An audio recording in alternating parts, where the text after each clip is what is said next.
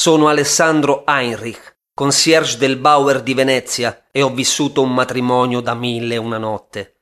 Tutto è iniziato al termine di un'incredibile opera di preparazione durata giorni.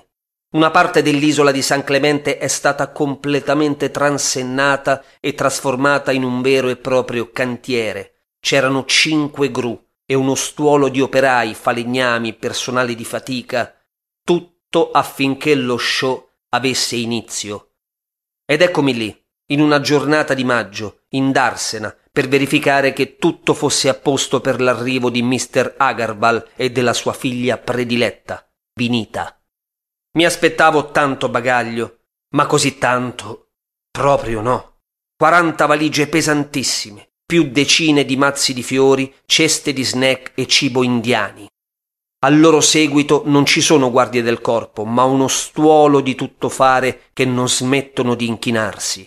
I giorni precedenti al matrimonio li trascorriamo in balia di un manipolo di ragazze che ci danno regali, regalini, pacchi, pacchetti, pacchettini, fax, email, casse di cibo da trasportare da una parte all'altra dell'isola. È un'invasione di ostesi indiane molto carine, estremamente curate, impreziosite rigorosamente da gioielli di bulgari.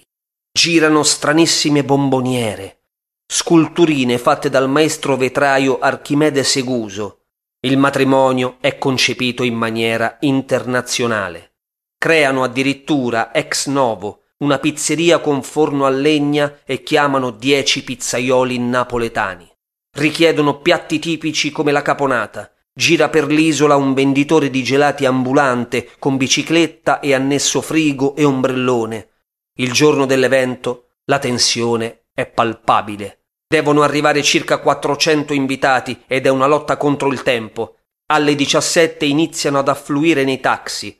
Ci sono tre barche strapiene di paparazzi che scattano migliaia di foto a getto continuo, creando una situazione ai limiti del selvaggio. Splendide signore, una più bella dell'altra, atterrano sull'isola come aliene. Sono mogli di uomini di potere di tutte le nazioni, come Mr. Mittal, il sesto uomo più ricco del mondo, le vedo scendere dai taxi in vestiti indiani da sogno, sfoggiando gioielli da principessa.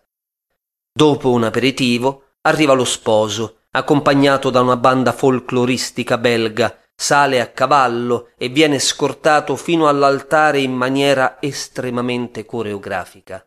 Attorno a lui centinaia di ospiti visibilmente alticci. Arrivato all'altare parte un'orchestra d'archi, che accompagna il duo di cantanti indiani Salim Sulaiman. La sposa è bellissima, come la immagineresti in una favola, avvolta da un vestito rosso e oro.